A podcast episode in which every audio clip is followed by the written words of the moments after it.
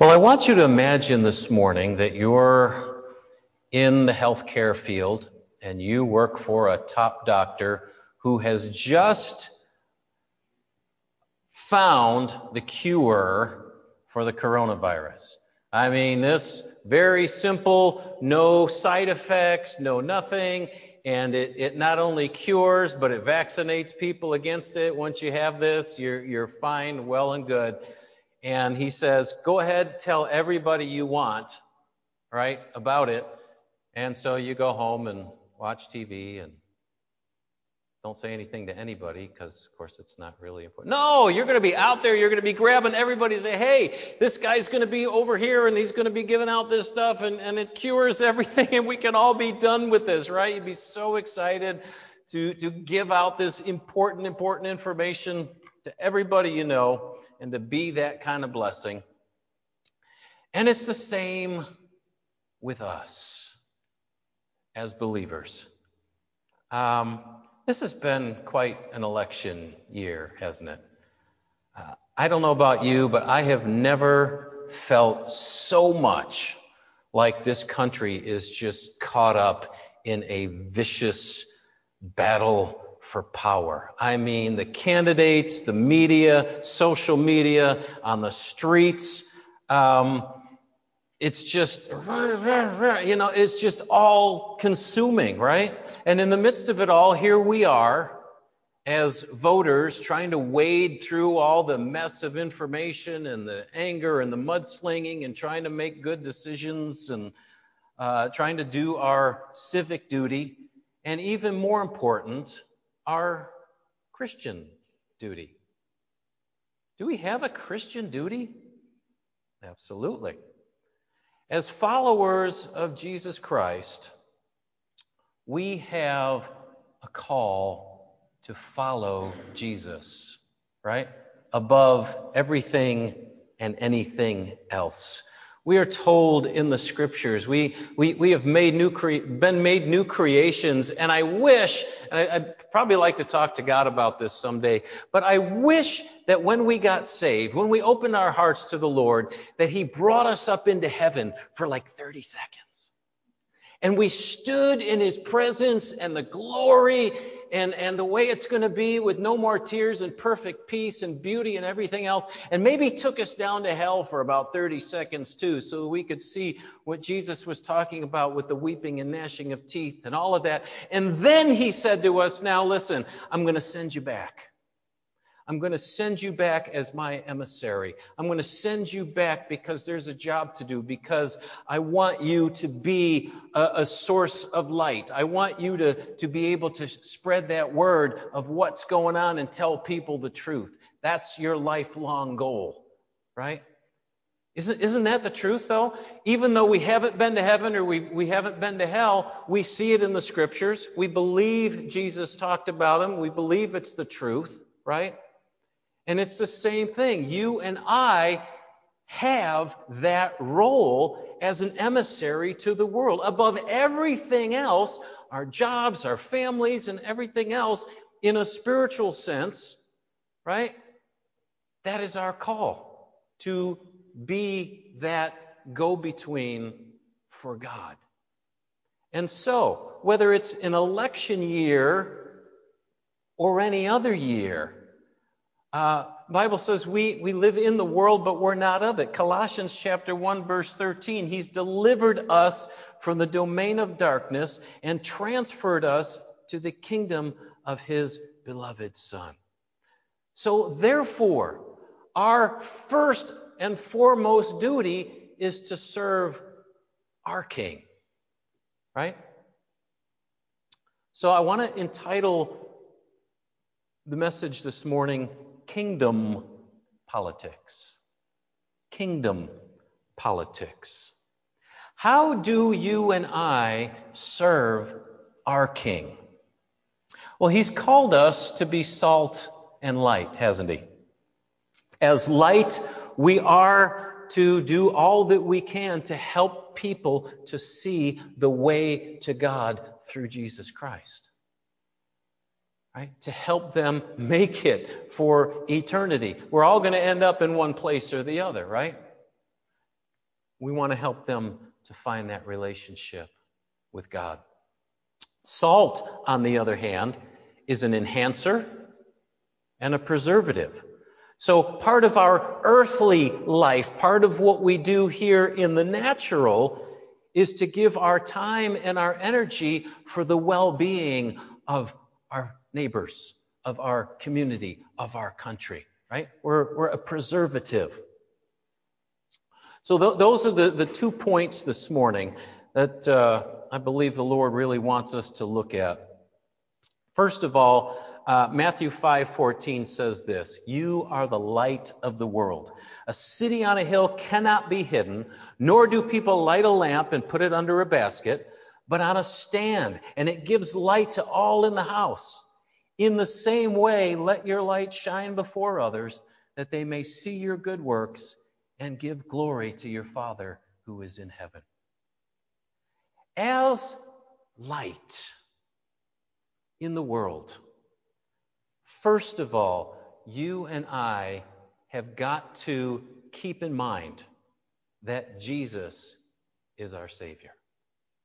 Jesus is our Savior. In other words, as we whole, approach this whole topic of politics and everything that's going on, we have to do so with the understanding that the ultimate well being of our nation, of our community, of our own lives depends not on any president, depends not on any party, it depends on God. There is no human institution that can fix the problems in our country. Right? Because it's not a political problem. It's not an economic problem. It's a spiritual problem. It's a heart problem. And there is no, no laws, there are no things that fix the human heart. Right? Think of a, of a speed limit sign. That speed limit sign does not make you go 35 or make you go 65, does it? Because a law cannot change a human heart. You know, in Jesus' day, they had their share of issues, not the least of which that Israel was occupied by Rome. Rome had come in and conquered the whole area. They were being oppressed. They were not autonomous, right? And Rome was a morally corrupt pagan nation that ruled with an iron fist. And even though they had a lot of good things, they had they made roads, they had infrastructure, they had uh, organization of the government. Our own republic is based on the government of Rome, right? Um, but still, in all, it was oppressive, it was corrupt. And there were many in Israel that were calling for revolution. We got to overthrow this occupation of Rome. But Jesus had another plan. And his plan was to change the world from the inside out. One heart at a time. Through the gospel. And you and I can never lose sight of that. Because it's not about a president, it's not about a party. The only thing that's going to bring the kind of change into this world that's going to make a difference is the gospel of Jesus Christ. That which changes the human heart. Even if we have a great government with great leaders and great laws, we've had them, right? But then what happens? You know, you know, it's interesting when you look at these huge uh, empires and governments of the past that have had uh, incredible armies and they've had um, organization and all these things. What brought them down was the moral corruption from inside. That's why they fell. That's why they didn't succeed. And you look at some of the laws that were on the books in this country years ago, right? And what happens? because society changes, because the morality of society changes, the laws change to keep pace. So our salvation is not in a law. Our salvation is not in a court. Our salvation is not in a party, in a president, in, in, in who's in power. And sometimes I think we have a tendency to go, whew, okay, now my party's going to do this.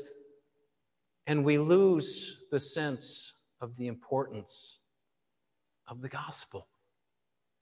You know, in the Old Testament, you see God, how he deals with the poor, right? He says to landowners, okay, don't, don't harvest the whole thing, leave the edges for the poor. Reach out to your neighbor, reach out to your friend, lend to those in need, right? That's how, that was God's idea.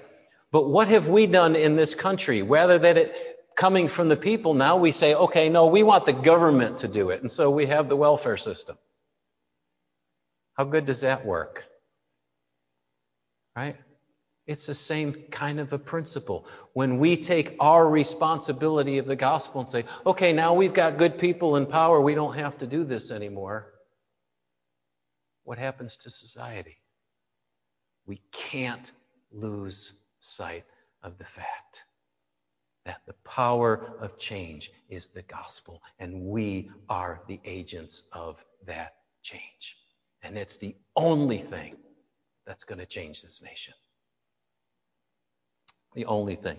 So, our first obligation in an election year or any year is to promote the gospel, sharing our faith with those in our sphere of influence. Not beating people over the head the, with the Bible, but you and I adopting the uh, evangelistic method um, that was made popular by, um, what's his name again? Jesus. Yeah.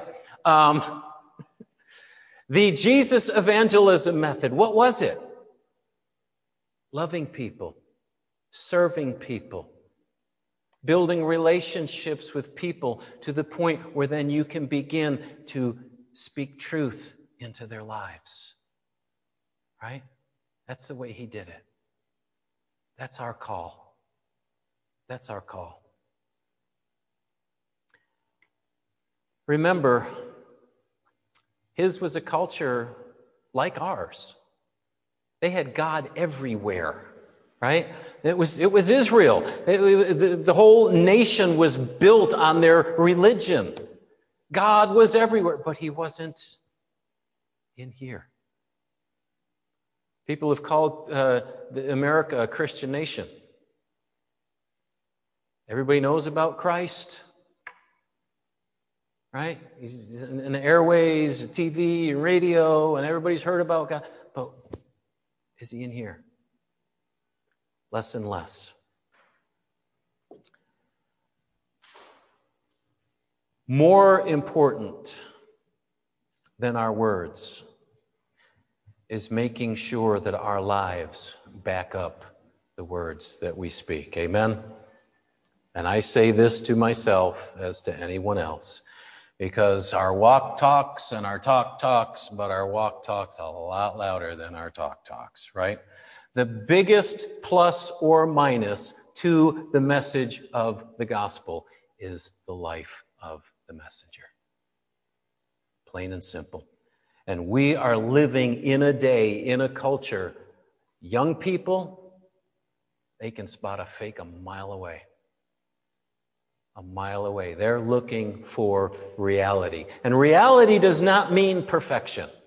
Okay? Let's, let's make that clear. Reality does not mean perfection, but it, but it means sincerity.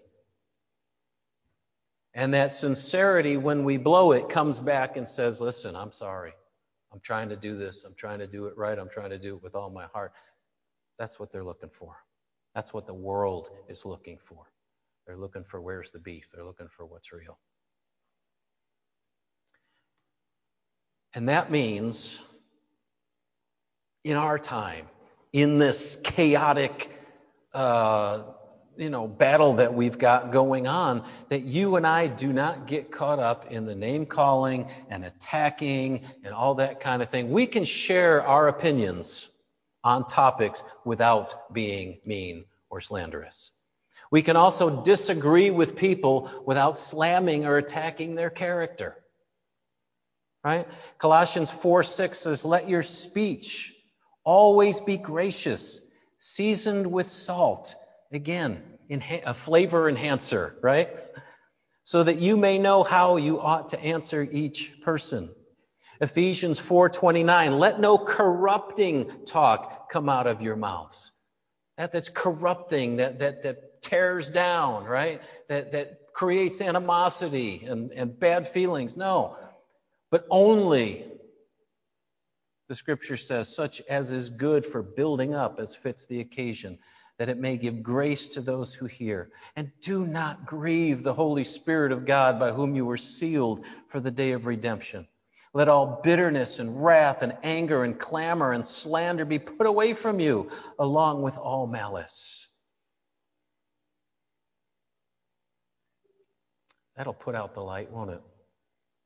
But in your hearts, Peter says, 1 Peter 3:15, honor Christ the Lord as holy always being prepared to make a defense to anyone who asks you for a reason for the hope that is in you, yet do it with gentleness and respect. With gentleness and respect. In your hearts, honor Christ the Lord as holy. Do you recall way back um, when Moses Remember Moses? He got his call from God in front of a burning bush. He goes into Egypt against all odds. You know, the plagues. He delivers all of Israel out of the most powerful nation, right? Through the Red Sea and all that. Moses, what a guy. And then at the at almost at the very end, it comes to a place where there's no water and the people are griping, they're complaining, and God says, Okay, you remember that rock that I told you to, to smite?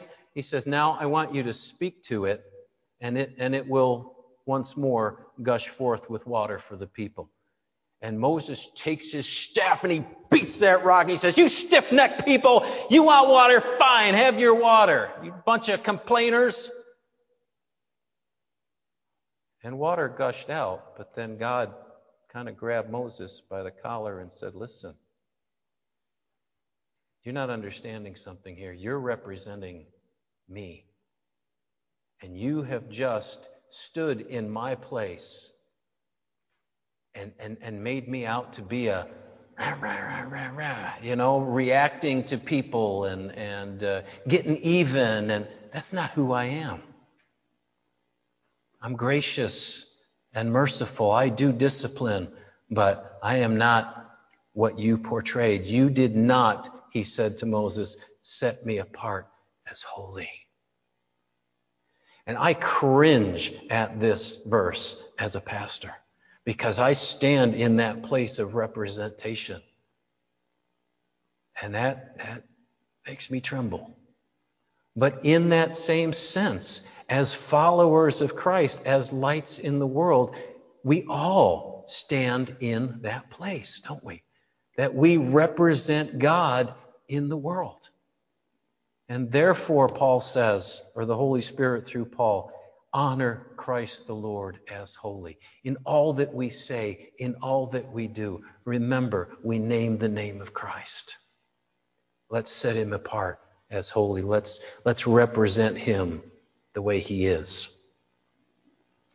And that means, too, for goodness sake, and I don't say this about anyone here that I know of, but I have seen things through the years uh, come across online and in email, people passing on all kinds of information that just isn't true.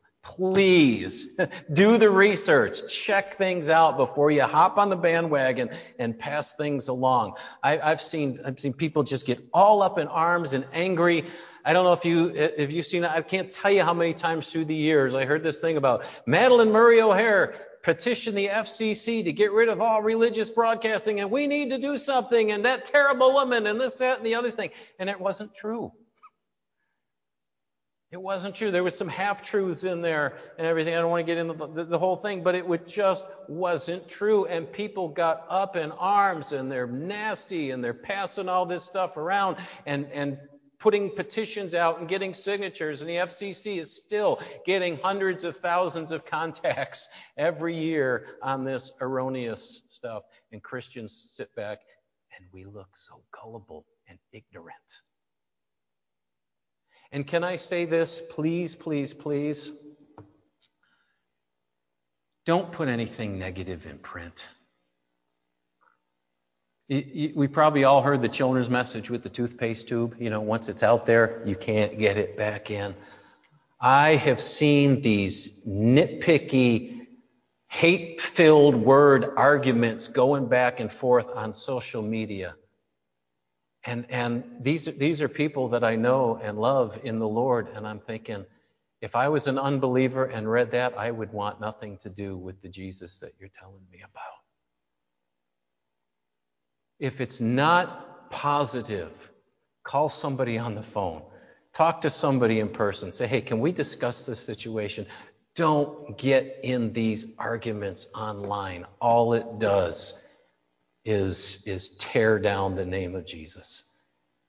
And uh, so please, please stay away from that. In all that we do, we need to be those lights in the world.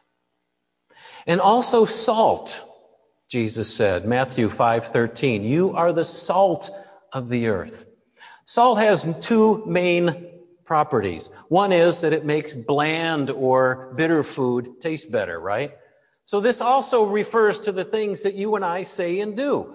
That we should be the ones who are speaking positivity to people. We should be encouraging. We should be treating people with kindness. We're the ones that are being the peacemakers, trying to, you know, quell this. And we're trying to be understanding, right? But encouraging, building people up. Salt.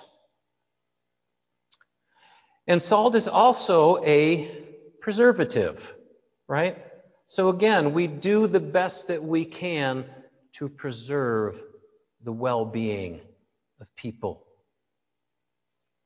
You know, even when Israel was judged by God. They had been into idol worship and ignoring God, ignoring God's prophets, etc., etc., etc. God said, "Okay, that's that's it." And Babylon came and overtook them and took them captive, you know, for for 400 years in Babylon.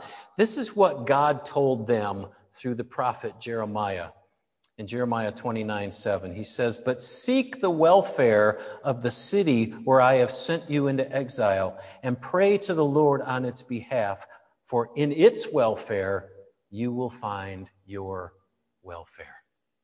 Here they were in a pagan nation, and God says to pray and to, to seek the welfare of the nation that you're in. That's our call. That's our call. First off, we need to be people of prayer, knowing that God is ultimately in charge, knowing that there is a spiritual battle going on behind all the that we see going in the country. Okay? That's a battle that's going to be won only on our knees. Only on our knees. So, if we're going to invest our time and energy into truly helping our nation, the most important thing we can do is to pray. 1 Timothy 2 1. First of all, Paul says, I urge that supplications, prayers, intercessions, and thanksgivings be made for all people, for kings, and for all who are in high positions, that we may lead a peaceful and quiet life, godly godly and dignified in every way. This is good and it is pleasing in the sight of God our Savior, who desires all people to be saved and come to the knowledge of the truth. As you and I continue, Second Chronicles 7:14, to humble ourselves and to pray and to seek God's face and say, God, would you touch our leaders? Would you lead them in righteousness and justice? Would you put the right people into office that we may lead those quiet and godly lives? That that they will lead us in directions that are righteous and that we can share the gospel. We can live the gospel in peace. So, beyond prayer, beyond prayer, what do we do for our nation's well being? Let me ask you this question very simply What is the number one thing that any person, any community, or any nation can do to ensure their greatest welfare? It's to walk with God, isn't it? It's to be in harmony with God. I found that true in my own life. When I'm walking in line with God, things go well. When I step out and do it my way, thing, you know, when I oppose Him, right? Different story. The most critical thing that we can do as a nation is to be in line with God. So then, as you and I, first of all, work in the Spirit in our prayers for our nation, what do we do in the natural? In the natural, we then support, to whatever degree we can, the policies and the people who most line up with what we know is God's will according to the scriptures. Because when it really comes down to it, think of it. Whatever a candidate's um, economic plan, whatever their environmental initiatives, whatever their foreign policy might be, what is really going to rule it all in the end run? Leviticus chapter 26, beginning of verse 18, God says this, And if in spite of this you will not listen to me, then I will discipline you again sevenfold for your sins, and I will break the pride of your power, and I will make your heavens like iron and your earth like brass, and your strength shall be spent in vain, for your land shall not yield its increase, and the trees of the land shall not yield their fruit. Do you see it? We could have someone in office that has the greatest, most sensible, most reasonable economic policy, but you know what? It's going to fall flat if they stand opposed to God. They can have the greatest foreign policy, but you know what? It's going to fall flat if they stand opposed to God. Being in line with Him is the number one priority. And so, for us who want to see our nation prosper, who want to, to act as a preservative, to preserve a way of life and a quality of life that's best for everybody, you and I have got to make decisions as we go to the polls, not based on party line, not based on personality, not based on, on even policy, We've got to look at this from a kingdom perspective. What is best for our nation? How does this person, how does this platform, how do these policies line up with what God wants? Because that has got to take first order, or the rest of it's going to come to nothing. Now, unfortunately, I have to break the news to you. Jesus is not running for office this year. So, we don't have anybody that perfectly lines up with the purposes and will of God. It's not going to happen humanly possible. But in all of the issues that are out there, how do we decide what issues are important to God? How do we prioritize and make our choices? I want to come back to that next week. But for now, let me urge you in the name of the Lord to look at this whole thing from a kingdom perspective. Not from a human perspective, not from a reason perspective, from a kingdom perspective. What is best for this nation? What is best for our community? What is best for our church? Best for our lives? is for us to begin to think in terms of light and darkness, in righteousness and unrighteousness. And not only um, look at that in the, in the political realm, but look at it in our own lives as well. That is the best that you and I can do, whether it's an election year or any time. What does God want? Because you know what?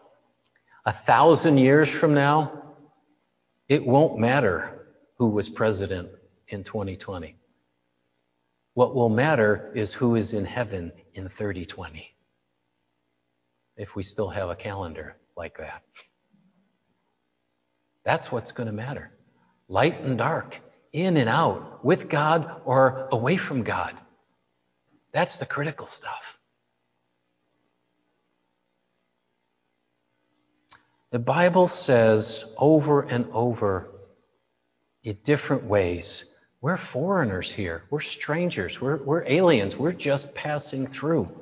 We are those ambassadors of Christ. We are those emissaries of God to the world. Our allegiance, first and foremost, is to Jesus Christ. His plans, His purposes to be light and salt in the world. Democrat or Republican, we are first and foremost Christian. Amen? And we want to hear on that day when we stand in his presence, well done, good and faithful servant. Got it? Me too. All right, let's pray. Father, we thank you that you have called us out of darkness, that you've called us to something, Lord, way, way bigger than ourselves. But Lord, you know, we, we have lives and things go, all kinds of things going on and, and, and things that affect us emotionally, Lord, and we get caught up in the this and in the that. Help us, Lord, to step back and really look at things from an eternal perspective and to live and to walk and to talk in a way that honors and glorifies you.